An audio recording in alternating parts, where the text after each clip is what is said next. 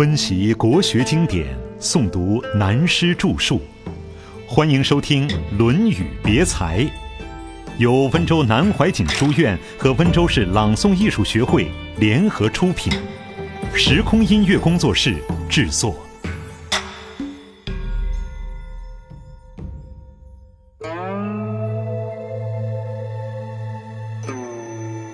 文章自己的好。说到写文章，我曾和年轻的同学们谈到，为什么写不好文章？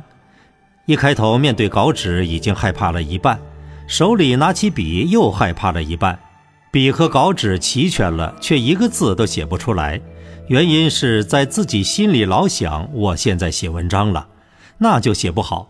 其实写文章没有什么道理，拿到纸笔，先不要当做自己写文章，当自己放屁好了，爱放什么尽管放，想到就写。完稿以后放下笔，自己再看，对与不对再做修正。就像房屋中的家具一样，椅子放的不对，把它搬一搬；桌子的位置不好，搬一搬，几次一搬就对头了。个个都会写文章，大家都说怕写文章。或说你的文章好，我的文章不好，写不好文章都是自己把自己吓坏的，没有自信，也就是不弘毅。这也要有点傲气。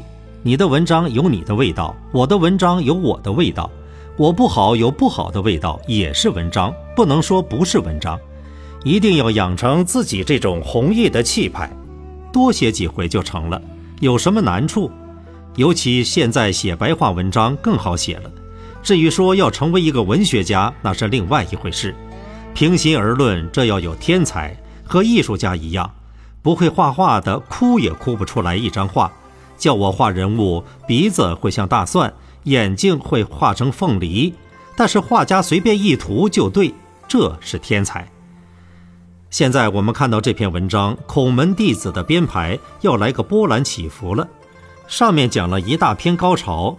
用曾子的话来说明孔门学问，接着下面是一段平路了。老是高潮上去，像演戏也演不下去的。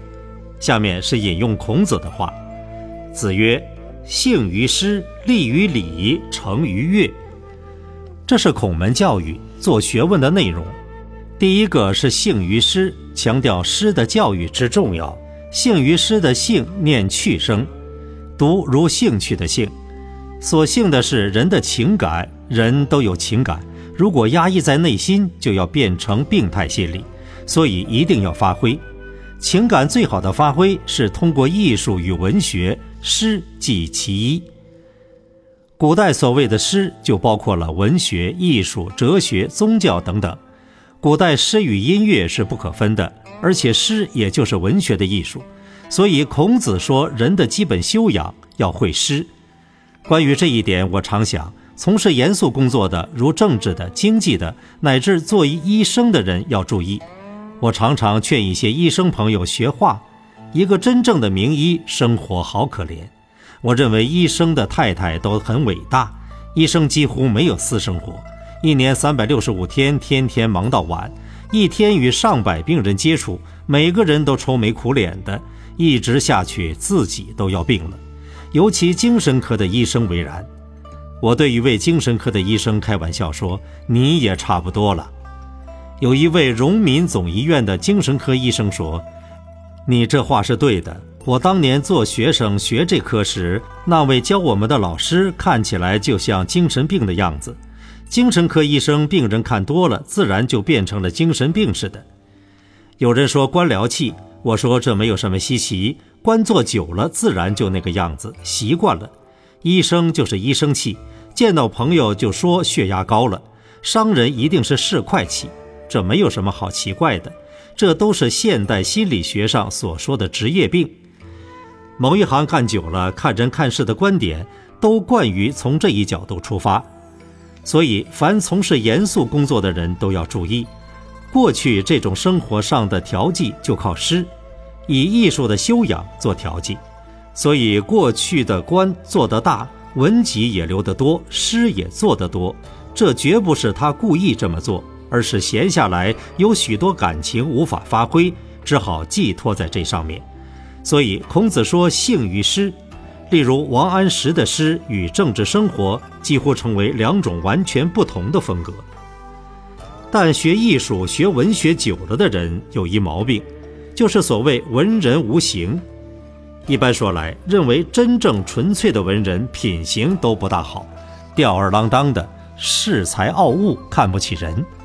还有一个最大的毛病，千古以来文人相轻，文章都是自己的好，看人家的文章看不上。以前有一个笑话，说有人做一首诗，吹道。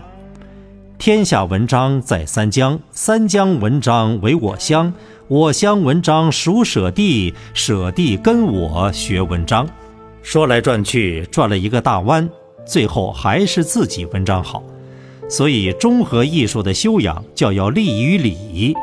我们一般人将学者、文人连起来，事实上，学者是学者，学术专家是学者，文人是文章写得好，不一定是学者。有些人文章写得好，如果和他讨论某一学问思想，如谈经济学、心理学等等，他就不懂了。曾经有一次，各种专家学者和某大文豪在一起闲谈，那位大文豪听得不大耐烦，就问科学家说：“你说电脑好，电脑会不会作诗？”在座无人答话。当然，那位科学家也不好怎么答，我出来代他答了。我说电脑也可以作诗，不过做得好不好是另外一回事。一二三四五，东南西北中，也未必不是诗。抗战期间的汽车常抛锚，有人改了古人一首诗，加以描写道：“一去二三里，抛锚四五回，前行六七步，八九十人推。”那也是诗。一个文人光是文章好，没有哲学修养，不懂科学，毛病就大了。所以光兴于诗还不行，要立于礼，立脚点要站在礼上。这个礼就是《礼记》的精神，包括了哲学的思想与科学的精神。成于乐，最后的完成在乐。古代孔子修订的《乐经》没有传下来，失传了。乐经大致是发挥康乐的精神，也就是整个民族娱乐的境界。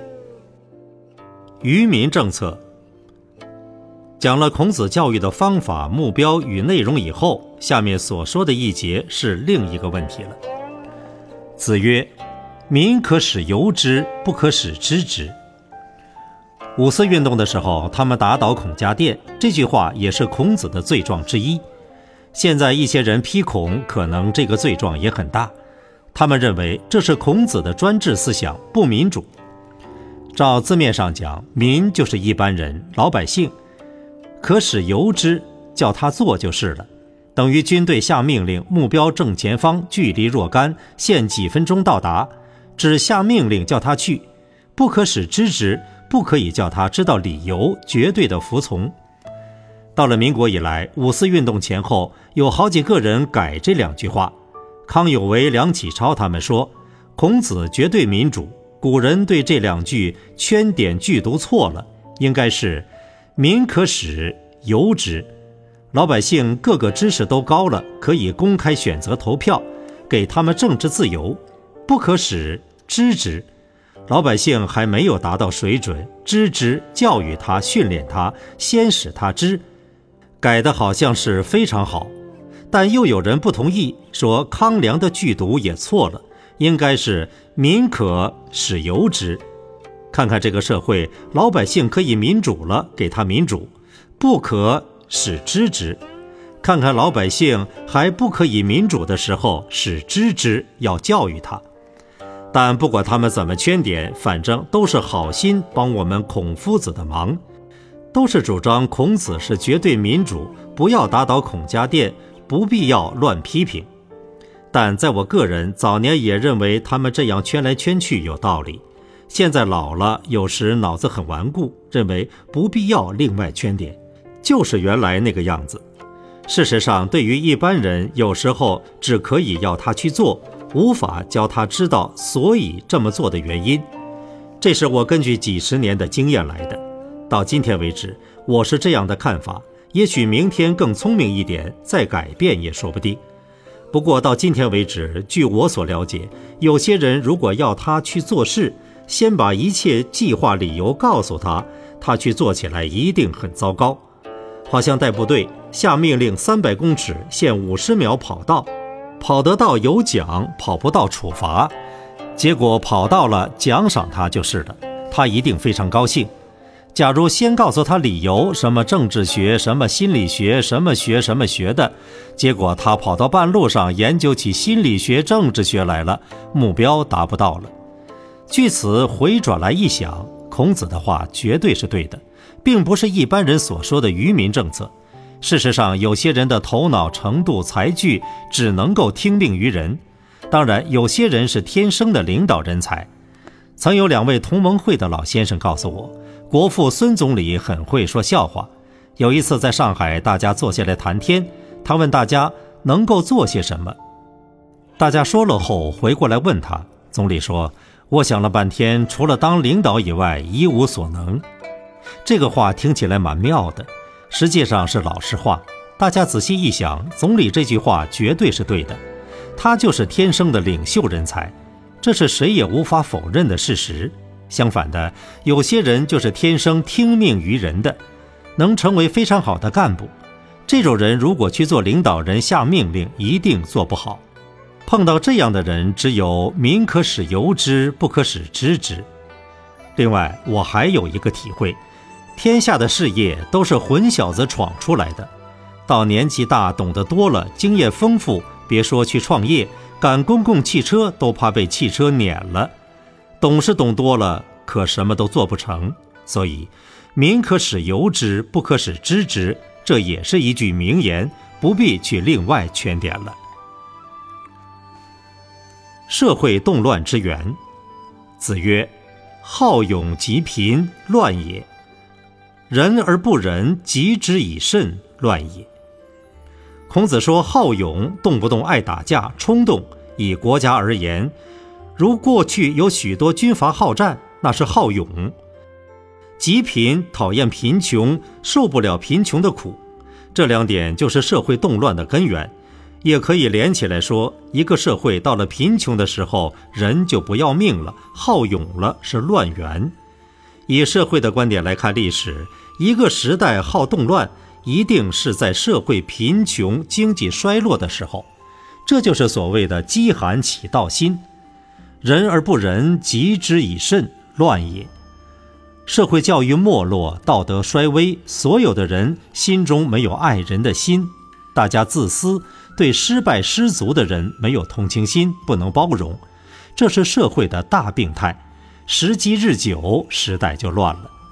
如果研究社会政治演变的历史，都逃不出孔子这两句话的范围。一个普通人要叫他只顾精神修养，不受物质上贫困的影响，发挥出坚强崇高的人格，这是做不到的。可以如此要求少数人，不能要求一般人。所以，一到了整个社会贫穷，再加上教育的提防崩溃，动辄好勇，这样的社会非变乱不可。到了仁而不仁，以杀人、以消灭别人为乐，这就是社会很深的病态了。有时以政治、宗教、社会、哲学的观点来看，好杀人的人是一种心理变态。如研究军事思想史时，同时也要研究许多人性。如在现代史料中，有许多人研究希特勒，他就有性心理变态。这些都是乱源。